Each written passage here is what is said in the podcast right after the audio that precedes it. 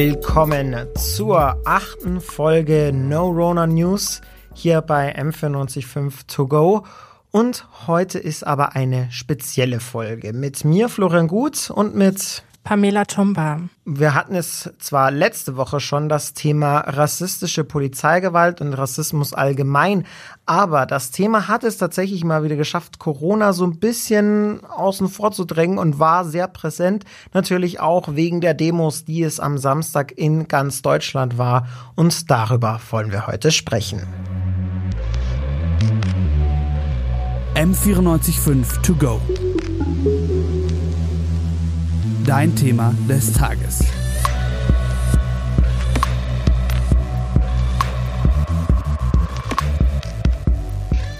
Bevor wir jetzt aber anfangen und zu den Demos am Samstag kommen, wollen wir aber auch erstmal noch was in eigener Sache sagen. Denn letzte Woche ist leider in unserem Podcast in einer Folge Corona News der Begriff farbig im Zusammenhang mit schwarzen Menschen gefallen. Und dafür wollen wir uns aufrichtig entschuldigen.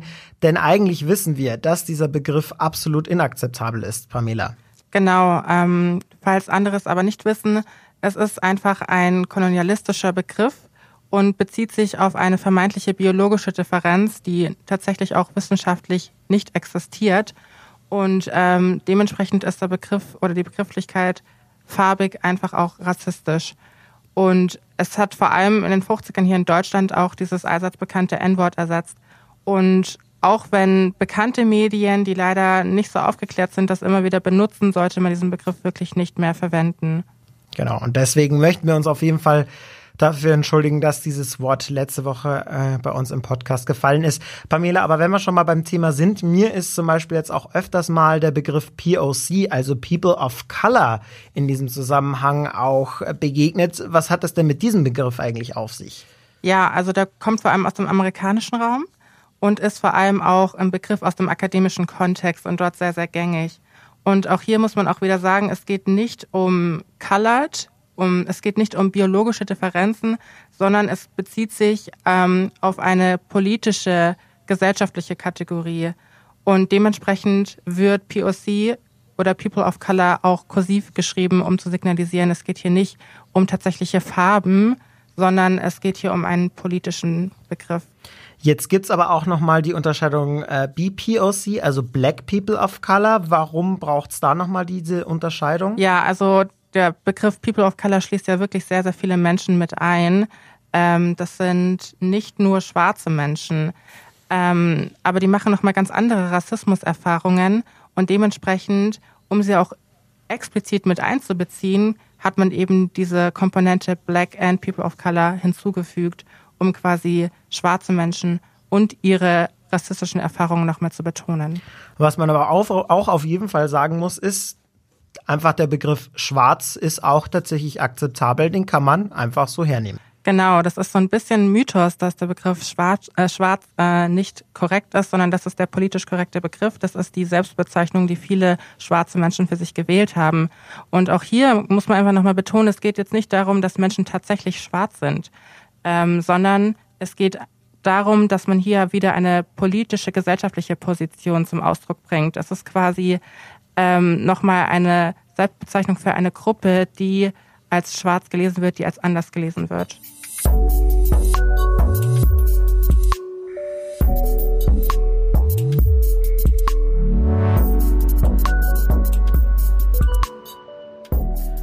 Kommen wir jetzt zur Demo am Samstag. Pamela, du warst bei uns in München auf der Demo am Königsplatz. Und wenn man den Zahlen der Polizei glaubt, dann war ja tatsächlich auch die Demo in München die größte in Deutschland mit 25.000 Teilnehmern. Also ich muss sagen, das hat mich auch schon sehr überrascht, dass es so viele Menschen geworden sind. Denn eigentlich war die Demo ja nur für 200 Menschen angemeldet. Wie ging's dir vor Ort? Was hast du für Erfahrungen gemacht? Was hast du erlebt? Ja, also ich war schon recht früh da gewesen, so ungefähr eine Stunde früher, weil ich mich umsehen wollte, weil ich auch mit den Veranstaltern nochmal sprechen wollte. Und zu der Zeit war eigentlich noch gar nicht so viel los gewesen, sondern das waren dann eher so einzelne Grüppchen, die da gewesen sind, die sich so ein bisschen auf der Wiese verteilt haben, die sich auf diesen Würfeln so ein bisschen verteilt haben. Auf der Treppe von der Antikensammlung waren auch mehrere Gruppen gewesen.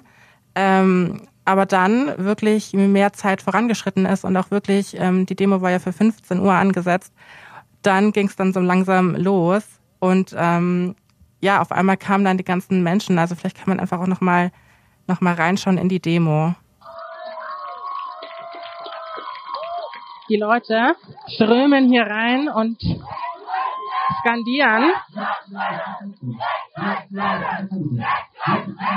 Also immer mehr Menschen kommen und kommen.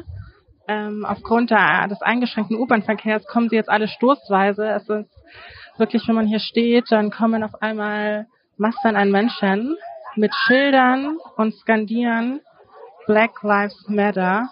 Es ist wirklich eine sehr krasse Stimmung und auch wirklich ein krasses Bild, wenn man hier so mittendrin steht. Und es werden einfach immer mehr. Es werden immer mehr. Und auch von der anderen Seite aus kann man immer mehr. Also das war deine Einschätzung zu Beginn der Demo. Jetzt muss man sagen, wir haben es ja schon angesprochen, die Demo war eigentlich nur für 200 Menschen angemeldet. Wie ging es dann weiter? Wie hat die Polizei darauf reagiert? Ja, also man muss sich das so vorstellen, wie man das vielleicht auch schon gehört hat. Es sind einfach stoßweise immer mehr Menschen reingeströmt.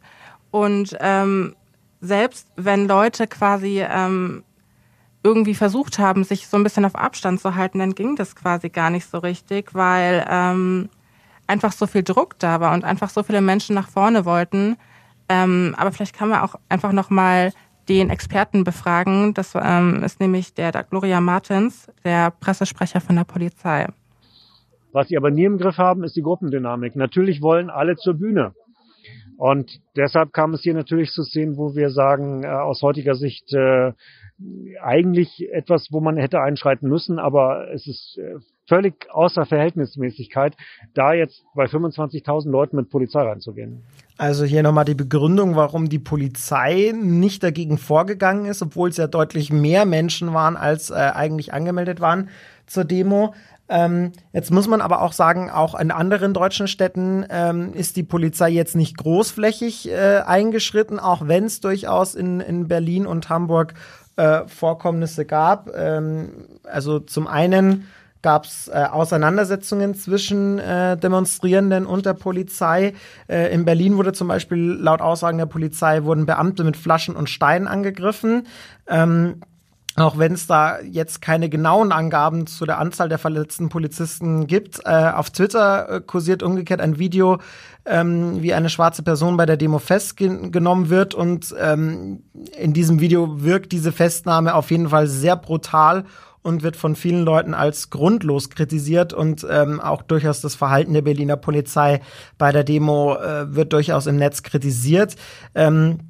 Auch in Hamburg wurde nach Polizeiangaben Pyrotechnik gezündet und es kam zum Einsatz von Wasserwerfern und auch dieser Einsatz von Wasserwerfern wurde von vielen Menschen kritisiert. Da muss man sagen, Pamela, da ist es in München auf jeden Fall deutlich ruhiger geblieben, oder? Ja, auf alle Fälle. Also wie ich das vorher schon beschrieben habe, es waren einfach extrem viele Menschen da vor Ort gewesen. Aber man hat es ja auch gehört von dem Statement von der Polizei, dass man das für unverhältnismäßig erachtet hat, da jetzt einzuschreiten. Ne? Und die Leute waren friedlich und das hat eben auch der Gloria Martins bestätigt. Die Veranstaltung als solche war tatsächlich völlig friedlich, unkompliziert und also da kann man jetzt als Polizist grundsätzlich erstmal zufrieden sein, weil wenn so viele Menschen zusammenkommen, ist das immer ein Risiko, alleine schon von der Veranstaltungsdynamik her. Gleichwohl haben wir natürlich das Problem, dass wir in Corona-Zeiten hier natürlich in der Menschenmenge natürlich zwar eine sehr, sehr hohe Akzeptanzquote beim Mund-Nasen-Schutz hatten, deutlich mehr als bei anderen Veranstaltungen in der letzten Zeit, aber gleichwohl die Abstände halt krass unterschritten wurden. Das schwappt jetzt schon als erste Kritik von außen rein. Ja, wie ging es dir damit, Pamela? Wie hast du das empfunden mit dem Abstand? Du warst ja auch irgendwo mittendrin. Ja, ich war mittendrin gewesen, ne? Und es war wirklich auch so gewesen, dass am Anfang, als noch nicht so viele Menschen da gewesen sind, die Abstände versucht wurden einzuhalten. Man muss sich das auch so vorstellen, dass vorne am Tor der gesamte Bereich, wo auch die Bühne stand, der war erstmal abgesperrt. Und dann, weil halt immer mehr Menschen von hinten quasi reingedrängt sind auf diesen Königsplatz, hat dann quasi der Veranstalter oder die Veranstaltenden haben dann quasi diese Absperrung aufgelöst. Und was dann passiert ist, da können wir mal reinhören. Okay, wow, wow, wow, wow, wow, wow, wow, wow. Also soeben wurde die Absperrung aufgehoben und alle strömen hier auf den Königsplatz. Das ist der Wahnsinn. Also ich finde, man hört sehr gut, wie du jetzt gerade, wie du von dieser Situation auch dann durchaus überrascht wirst, dass jetzt auf einmal so viele Menschen da anströmen. Ja, total. Ich meine, das war einfach, ich stand da wirklich in der Mitte und auf einmal kamen diese ganzen Menschen auf mich zugelaufen. Das mit den Abstand halten ging dann einfach auch gar nicht mehr. Trotzdem muss man sagen, dass von den Organisatoren, von den Veranstaltern wurde dann auch permanent betont, bitte versucht irgendwie Abstand zu halten, mindestens eine Armlänge. Aber was auch der Polizeisprecher gesagt hat, die Leute haben wirklich flächendeckend Mundschutz getragen. Was man ja auch mit dazu sagen muss, die Polizei hat ja auch irgendwann mal den Karolinenplatz für die Veranstaltung geöffnet, damit sich die Masse an Menschen zumindest noch mal ein bisschen mehr verteilen konnte. Aber gut, bei 25.000 Menschen hat das, naja, vielleicht eher so semi gebracht. Aber wollen wir jetzt... Gut, und es gab ja auch durchaus Kritik dann auch daran, zum Beispiel vom SPD-Gesundheitsexperten Karl Lauterbach, der auch mit Hinblick auf Berlin oder auch Hamburg dann getwittert hat, der Kampf gegen Rassismus braucht unser gemeinsames Engagement. Jeden Tag doch dicht gedrängte Menschenmengen mitten in der Pandemie besorgen mich. Also das haben durchaus auch einige Menschen kritisch gesehen. Aber gut, wollen wir mal vom Corona-Thema wieder ein bisschen wegkommen. Zur Demo selber hin und vor allem zum Anlass der Demo. Pamela, wie war für dich die Stimmung auf der Demo? Was war los?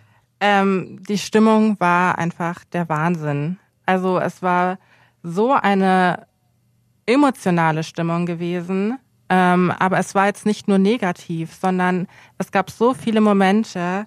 Und vielleicht hören wir einfach mal so ein bisschen rein. Black Lives Matter! Black Lives Matter! Black Lives Matter! Behaltet euch diesen Moment im Herzen.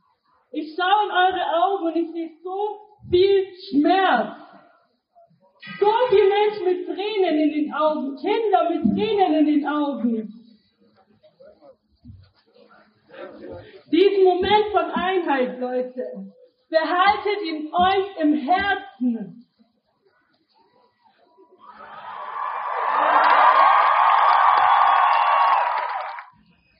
Schon wieder hat ein Mensch gedacht, er kann sich mit Hass und Gewalt über andere stellen. Das muss aufhören.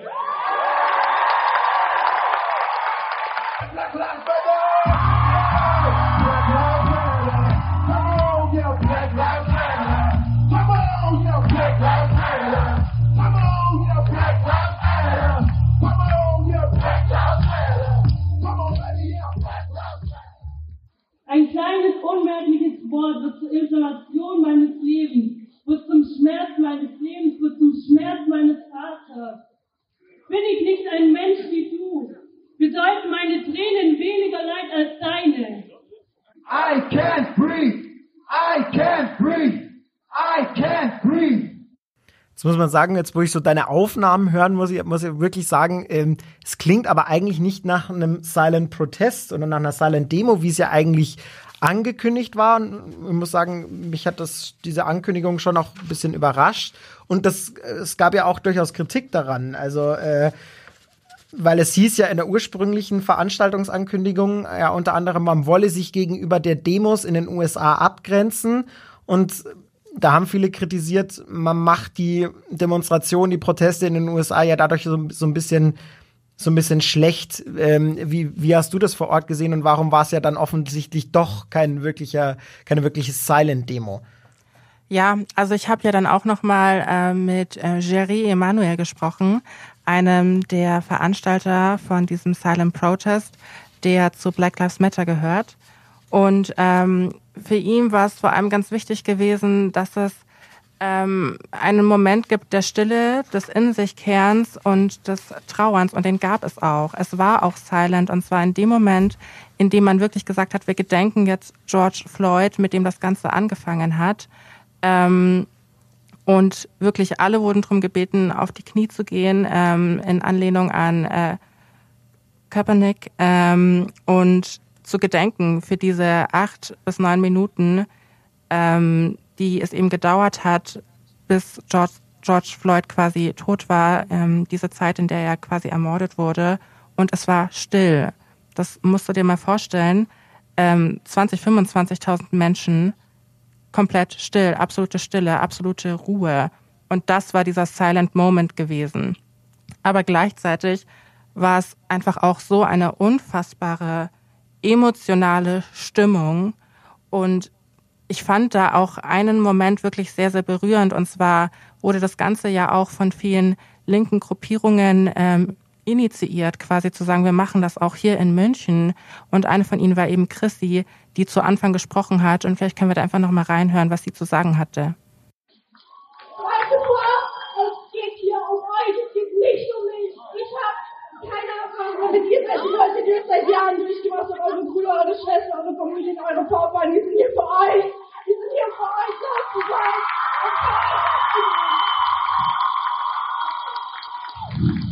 Danke, dass ihr so stark verschieden seid. Ja, es geht jetzt los. Das ist wirklich ein wahnsinnig emotionaler Moment, als Chrissy, die Initiatorin, sich hervorgestellt hat. Ja, auf jeden Fall sehr emotional. Das hört man, finde ich, auch in ihrer Stimme. Aber wie ging es dann weiter? Ja, also es ist einfach so gewesen, dass dieser Protest einfach auch eine Plattform sein sollte für die Erfahrungen, die Menschen gemacht haben, für ihre Gefühle und quasi auch, um das sichtbar zu machen, wie es vielen Leuten geht, wie es vor allem auch der schwarzen Community hier in Deutschland geht. Und da einfach still zu sein, das hätte nicht gepasst, sondern dann musste man quasi auch dem Ganzen Ausdruck verleihen. Und da, finde ich, ist das wirklich auch nochmal gut gewesen, dass es quasi auch so musikalische Eindrücke gegeben hat. Und vielleicht kann man einfach nochmal in die Demo reinhören, wie es quasi abgelaufen ist nach einer gewissen Zeit. Also ein Großteil der Demo ist jetzt bereits rum. Ich würde sagen, wir sind so ungefähr bei der Hälfte angelangt. Und ja, die Stimmung ist einfach unfassbar. Die Leute sind unfassbar emotional. Man sieht hier Leute, wie sie sich umarmen. Man sieht hier Leute, die auch weinen. Was ganz, ganz, ganz stark auffällt, ist, dass es unfassbar viele junge Menschen sind. Ich habe jetzt vorhin auch rumgefragt bei einigen und viele von ihnen sind erst Anfang 20, aber diese Thematik berührt sie einfach so unfassbar. Und viele sind einfach überwältigt von der riesigen Welle an Solidarität. Und es ist einfach eine sehr, sehr krasse Stimmung. Und unfassbar, wie viele Menschen tatsächlich gekommen sind. 20.000 Menschen laut Polizeizählung. Und man merkt, es sind hier alle möglichen Leute mit unterschiedlichen kulturellen Hintergründen, unterschiedlichen Hautfarben, Augenfarben, Haarfarben. Das Einzige, was die meisten eint, ist, dass viele einfach schwarz tragen, was ja von den Veranstaltern sozusagen als Trauerausdruck erbeten wurde.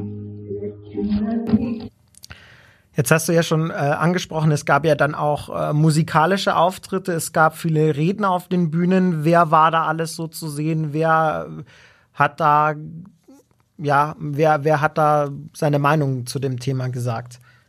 Ja, also auf der einen Seite waren das dann eben eher unbekannte Menschen, die quasi sich engagieren, beispielsweise von Black Lives Matter, die gesprochen haben. Es waren aber auch prominente Menschen da gewesen, wie Papi's Love Day oder eben auch Künstler, lokale Künstler wie Roger Reckless, der auch eben auf der Demo gesprochen hat und den wir quasi auch nach seinem Auftritt nochmal kurz gesprochen haben. Und dieser ganze Tag hatte für ihn auch wirklich nochmal eine ganz, ganz besondere Bedeutung gehabt. Aber ich glaube, das kann er selber einfach nochmal besser erzählen. Was bedeutet das für dich, heute hier da zu sein? Das ist unfassbar. Genau davon habe ich als Jugendlicher geträumt und hätte auch nicht gedacht, dass ich das noch miterlebe. Ich dachte, das wird meine Tochter als erstes erleben. Es ist unglaublich empowering. Es ist unfassbar. Es gibt unfassbar viel Kraft. Diese ganzen letzten Wochen, Tage und Jahrzehnte haben einfach so viele Wunden hinterlassen und wieder neue Wunden aufgerissen. Und es ist so krass, sich hier kollektiv austauschen zu können, nebeneinander zu stehen und den Schmerz in den Augen der anderen zu sehen, aber auch die Hoffnung, die Kraft, die Power, den Willen zur Veränderung. Und das ist unfassbar wichtig für mich, weil man im Kampf gegen Rassismus immer wieder aufgeben will, weil man denkt, was hat's denn für einen Sinn? So, man geht 2 Schritte vor und einen zurück und manchmal geht man 5 Schritte zurück. Und das ist wirklich ein neues Level. Das ist ein neues Level. Und wenn das, ganz ehrlich, das wollte ich noch sagen, aber habe ich, weil ich ja dann doch irgendwie nicht die Rede abgelesen habe, so.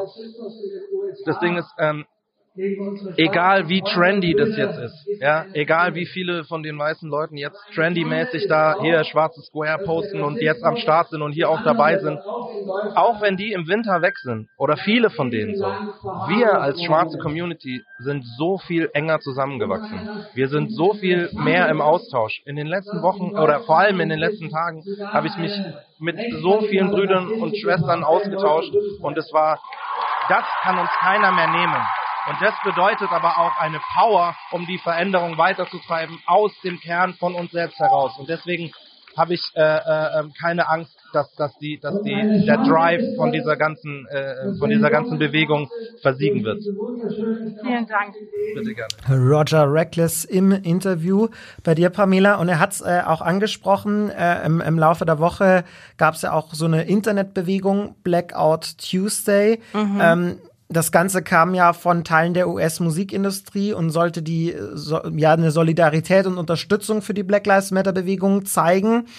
Und also mein Instagram-Feed war am Dienstag voll mit schwarzen Kacheln. Also man hat gesehen, sehr viele Menschen haben sich auch hier in Deutschland daran beteiligt. Jetzt gab es aber auch durchaus Kritik daran. Könntest du noch mal kurz zusammenfassen? Ja, also ich habe einfach mal bei den Teilnehmern bei den Demonstranten und Demonstrantinnen rumgefragt, wie sie zum Black Tuesday stehen, was sie dazu finden. Und das können sie uns ja selbst gleich mal erzählen. Also ich habe es gesehen, ich habe selber nicht gemacht, weil ich bin einfach hergekommen halt. Weil es bringt, also für mich bringt es nichts, wenn man es postet, ist schon cool, ist schon schön, aber wie gesagt, kann jeder posten. Ich habe mitgemacht, weil ich fand das ganz gut. Also die ganzen Leute, denen ich gefolgt habe, die haben da mitgemacht. Das ist so, selbst bei mir auf der Arbeit, die haben alle verstanden, okay, es ist irgendwas, wo, auch wenn jemand es nicht mitbekommen hat.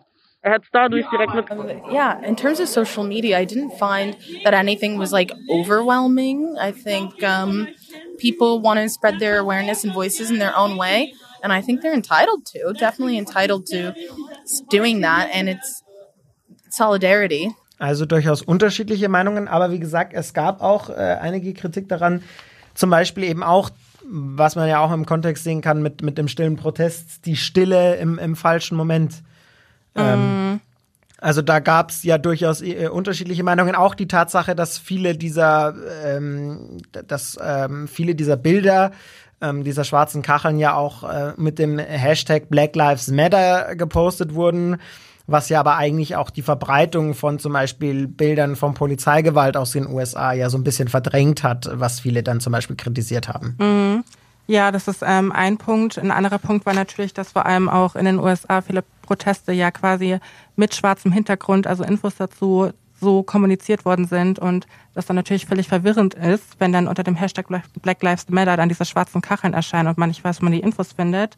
Aber auch hier in Deutschland ist das jetzt nicht bei allen gut angekommen und Jerry Emanuel, der Veranstalter, sieht das auch äußerst kritisch und hatte dazu auch noch meine eigene Position. Diese Aktion bewerte ich dahingehend einerseits positiv, weil die Menschen sich mit dem Thema versuchen zu befassen und sich auseinandersetzen und da versuchen auch über Social Media ein Zeichen zu setzen, was in der Online-Welt passiert. Wir Menschen sind immer mehr online aktiv.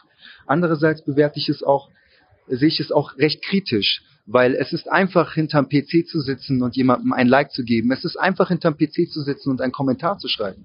Aber es ist nicht einfach, trotz Corona-Maßnahmen und Ausgangsbeschränkungen rauszugehen, bei vielleicht eher kritischem Wetter, und dann mit den Leuten mitzumarschieren. Da muss man aus der Online-Welt raustreten und doch offline aktiv werden, genau. Kommen wir wieder zurück zur Demo am Samstag. Der Auslöser für die Demo war ja letzten Endes der gewaltsame Tod von George Floyd beziehungsweise rassistische Polizeigewalt in den USA allgemein. Jetzt muss man aber auch sagen, rassistische Polizeigewalt gibt es nicht nur in den USA, sondern die gibt es auch in Deutschland, wie der prominenteste Fall von rassistischer Polizeigewalt zeigt, Oury Jalloh hier in Deutschland. Genau, und zwar hat sich dieser Fall am 7. Januar 2005 in Dessau zugetragen. Oury Jalloh war ein Asylbewerber aus Sierra Leone, der in Zelle 5 im Polizeirevier Dessau verstorben ist. Und der Grund dafür war, dass er verbrannt war. Und die tatsächlichen Vorgänge sind bis heute noch unklar. Und zwar wurde quasi, gab es Hinweise dafür, dass Jalloh von den Polizisten getötet worden ist. Allerdings sprechen toxikologische Berichte seitens der Polizei dagegen, in denen gesagt wurde, dass Jalloh sich quasi in dieser Zelle, man muss natürlich auch dazu sagen, dass er angebunden war an das Bett, sich selbst angezündet hätte. Ein toxikologischer Bericht von den Verbliebenen und der Initiative, die sich in Bezug auf diesen Fall gegründet hat, hat allerdings gezeigt, dass das technisch nicht möglich ist. Trotzdem wurde in 2 Prozessen festgestellt, dass sich Oury Jalloh selbst angezündet hätte, und 2016 befasste sich die Staatsanwaltschaft in Halle nochmal mit diesem Fall und hat das quasi nochmal bestätigt. 2 Jahre später kam es dann aber zur Einstellung vom Fall Oury Jalloh. Es bleibt allerdings mysteriös. Bis heute wurde der Fall nicht richtig aufgeklärt und ist nach wie vor einer der prominentesten Fälle, wo Polizeigewalt hier in Deutschland deutlich wird. Meiner Ansicht nach auch von derselben grausamen Qualität, wie man das bei George Floyd erlebt hat. Jetzt muss man dazu sagen, hier in München gab es einen vergleichbaren Fall nicht, zumindest ist keiner öffentlich geworden die letzten 20 Jahre. Trotzdem, Pamela, hast du am Samstag mit der Münchner Polizei, besser gesagt mit dem Pressesprecher der Münchner Polizei, Markus der Gloria Martins, gesprochen und hast mit ihm auch darüber gesprochen, wie die Münchner Polizei mit Rassismusvorwürfen umgeht. Und ich würde sagen, da hören wir doch einfach mal rein. Das Thema ja heute Rassismus und rassistische Polizeigewalt. Wie schätzen Sie die Problematik hier in München ein? Also grundsätzlich muss man hier nochmal tatsächlich differenzieren, was ist das Thema der Veranstaltung? Rassismus beziehungsweise Fremdenfeindlichkeit im Allgemeinen. Das große Thema ist ja Black Lives Matters, und jetzt muss man natürlich auch sagen, das schwappt ja aus den USA rüber. Wenn Sie das jetzt mit der Münchner Polizei in Bezug setzen, muss man erstmal ganz klar sagen, es gibt ganz eklatante Unterschiede in der Ausbildung eines deutschen Polizeibeamten, eines bayerischen Polizeibeamten und der normalen Ausbildung in den Vereinigten Staaten. Das geht schon von der Dauer los. Wir sind locker 5 bis 6 Mal so lange in der Ausbildung wie ein amerikanischer Polizist. Wir haben ganz andere Auswahlkriterien, wir haben eine ganz andere Philosophie. Gleichwohl ist es natürlich so, dass der Vorwurf von Racial Profiling zum Beispiel oder von rassistisch motivierten Übergriffen durch Polizeibeamte immer wieder aufkommt. Und da muss man jetzt klipp und klar eins sagen, wir haben tatsächlich eine Fehlerkultur und wir haben vor allen Dingen auch ein ganz exzellentes Beschwerdemanagement. Das heißt also, wenn jemand einen entsprechenden Vorwurf hat, haben wir ganz klare Prozesse laufen, die auch einen hohen Grad an Objektivität gewährleisten, indem wir zum Beispiel die Ermittlungen dann sofort einer anderen Polizei geben, die nicht selber durchführen, um zu gucken, ist da was dran oder nicht. Und insofern, es gibt vereinzelt diese Vorwürfe immer wieder. Es wäre Unsinn, was anderes zu behaupten, aber bei weitem nicht in der Intensität und bei weitem auch nicht in der Anzahl, die tatsächlich uns als Münchner Polizei jetzt Sorgen machen müssten. Also wir haben ein gutes Gefühl bei unserer Belegschaft und wir wissen, dass das struktureller Rassismus, wie er ja immer wieder im Raum steht, bei der Münchner Polizei nichts ist, wo wir uns tatsächlich Sorgen machen müssen. Wie gehen Sie hier in München bei der Polizeistelle um, wenn jetzt tatsächlich ein rassistischer Vorfall vorkommt? Was sind da die Maßnahmen? Was sind da die Strategien? Also grundsätzlich ist es ja so, wie kommt der Vorfall zu uns? Wir haben 6.700 Mitarbeiterinnen und Mitarbeiter. Wird der angezeigt, dann gibt es im Prinzip Prozesse, die dafür sorgen, dass zum Beispiel nicht die betroffene Polizeiwache den Vorfall aufnimmt, wo der Vorfall passiert sein soll. Wir haben extra Personal auf einem Führungslevel, das rund um die Uhr verfügbar ist, das dann immer hinzugezogen wird, das dann auch, die Wahrnehmung des Präsidiums einnimmt und nicht etwa die Wahrnehmung der betroffenen kleingliedrigen Organisationseinheit. Wir haben dann immer auch die Möglichkeit, sofort eine Vernehmung durchzuführen. Das heißt also, die Kriminalpolizei wird hinzugezogen. Das sind alles Aspekte, die Objektivität abbilden sollen, die möglichst verhindern sollen, dass Dinge unter den Tisch gekehrt werden und die möglichst gewährleisten sollen, dass möglichst viele Blicke draufschauen, um dann auch sagen zu können, ja, da ist was dran oder da ist nichts dran. Und das ist ein ganz wichtiger Punkt. Wir haben tatsächlich sehr, sehr viele Fälle, wo wir mit den Kollegen sprechen müssen, weil einfach an einer Grenze argumentiert und gesprochen wurde. Es gibt aber auch genauso gut Fälle, wo das Thema Vorwürfe eines rassistisch motivierten Textes, einer rassistisch motivierten Handlung sich im Nachgang nicht erhärten lassen. Also die Münchner Polizei sieht sich gegen Rassismus eigentlich gut aufgestellt. Jetzt muss man aber schon auch nochmal gewisse Sachen anschauen, zum Beispiel im Fall der NSU-Morde. Denn dort werfen viele der Hinterbliebenen vor, der Polizei, erstmal eigentlich im Umfeld der Opfer ermittelt zu haben, zum Beispiel im Hinblick auf organisierte Kriminalität. Auch passiert beim Münchner NSU-Mordopfer Habil Kilic. Auch da wurde erstmal ermittelt, ob sein Tod nicht in Zusammenhang mit organisierter Kriminalität oder zum Beispiel mit der PKK stehen könnte. Also durchaus auch in München nicht alles Friede vor der Eierkuchen. Pamela, wie war das auf der Demo? Wie wurde so das Thema auf der Demo wahrgenommen? Ja, also ich finde das super wichtig, einfach nochmal zu sagen, dass nur wenn man die Augen vor etwas verschließt, das ja nicht weg ist. Und so haben es eben auch die Demonstranten und Demonstrantinnen empfunden. Und für sie war es einfach auch wichtig, das nochmal zu betonen. Und ich habe dann einfach auch nochmal rumgefragt bei denen. Das zeigt, dass wir ein Zeichen gesetzt haben und dass alle verstanden haben, dass Rassismus in Deutschland, es gibt Rassismus.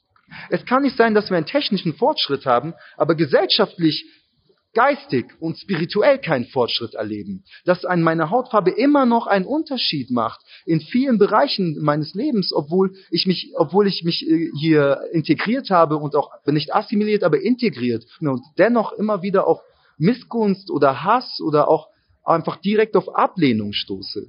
Und wie bereits gesagt, das sieht man nicht nur in dem, was die Leute sagen, sondern auch, wie sie dir einfach begegnen.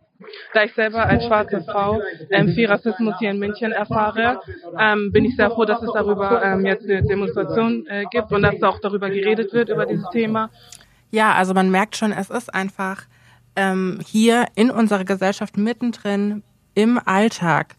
Und es war eben auch nochmal ein Thema gewesen, dass Jerry Emanuel, der Vertreter von Black Lives Matter, einer der Mitorganisatoren, auch nochmal in einer seiner Reden aufgebracht hat. Auf der anderen Seite hat die Black Community weltweit einen Aufschrei erlebt, nachdem dieses Video verbreitet worden ist.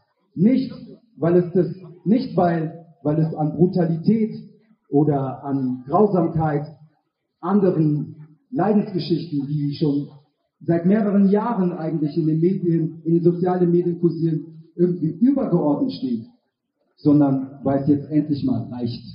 Es reicht. Wir sind es satt. Wir sind es satt. Goddammit, wir sind es satt. Also was ist passiert? Ja? Es gab eine Schnittstelle. Die Afro-Jugend München hat sich mit den Linken am Samstag letzte Woche auf den Status gestellt. Es wurde ein bisschen Welle gemacht auf Social Media. Und dann standen wir da alle zusammen. Black and White, heute vereint. Black and White, heute vereint. Black and White, heute vereint. Black and White, heute vereint. Und dann sind wir marschiert vom Status bis hin zur US Embassy und haben unserer Wut und unserer Trauer Ausdruck verliehen. Ob schwarz oder weiß, deutsch oder nicht deutsch, das war alles egal. Weil wenn du dich mit dem Schmerz und mit dem Leid deines Bruders identifizieren kannst, dann übst du wahre Nächstenliebe aus. Und diese Liebe erfüllt mich mit Stolz auf diese Stadt München. Ja, also man hat es gehört. Man hat es gehört, dieses Problem ist hier. Und was aber auch nochmal wirklich deutlich geworden ist, ist, dass es dieses Mal wirklich eine Welle an Solidarität gegeben hat. Was würdest du denn jetzt nach der Demo am Samstag für ein Fazit ziehen? Was hat diese Demo bewirkt? Sie hat ja sehr viele Menschen offensichtlich erreicht, 25.000. Wie hast du es letzten Endes wahrgenommen? Ich muss sagen, auch ich war vollkommen überrascht von so vielen Menschen, die dann wirklich auch in diesen besonderen Zeiten einfach raus auf die Straße gegangen sind und gesagt haben, wir wollen ein Statement setzen. Das ist etwas, das wirklich neu ist, meiner Ansicht nach. Ich war auch schon auf anderen Antirassismus-Demos gewesen, wo auch unfassbar viele engagierte Menschen da gewesen sind, die ein Statement gesetzt haben. Aber das, was wir oder was ich da auch erlebt habe auf dieser Demonstration, das ist wirklich hier für München ein ganz, ganz neues Level. Und was deutlich geworden ist, wir müssen einfach noch mal sensibler werden als Gesamtgesellschaft. Und wir müssen auch wirklich das aussprechen, wenn wir Rassismus sehen. Aber was wirklich auch noch mal toll wirklich sichtbar geworden ist. Ich meine, Jerry Emanuel hat es auch nochmal angesprochen, Black and White zusammen. Und zusammen können wir dran arbeiten, diese Gesellschaft nochmal besser zu machen.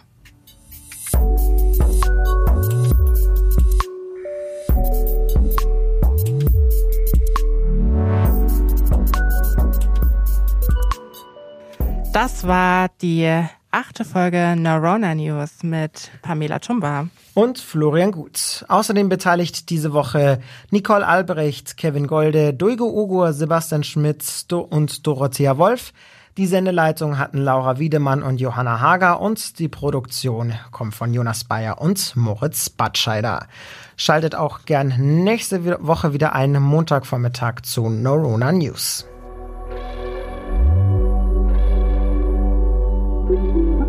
M94.5 to go.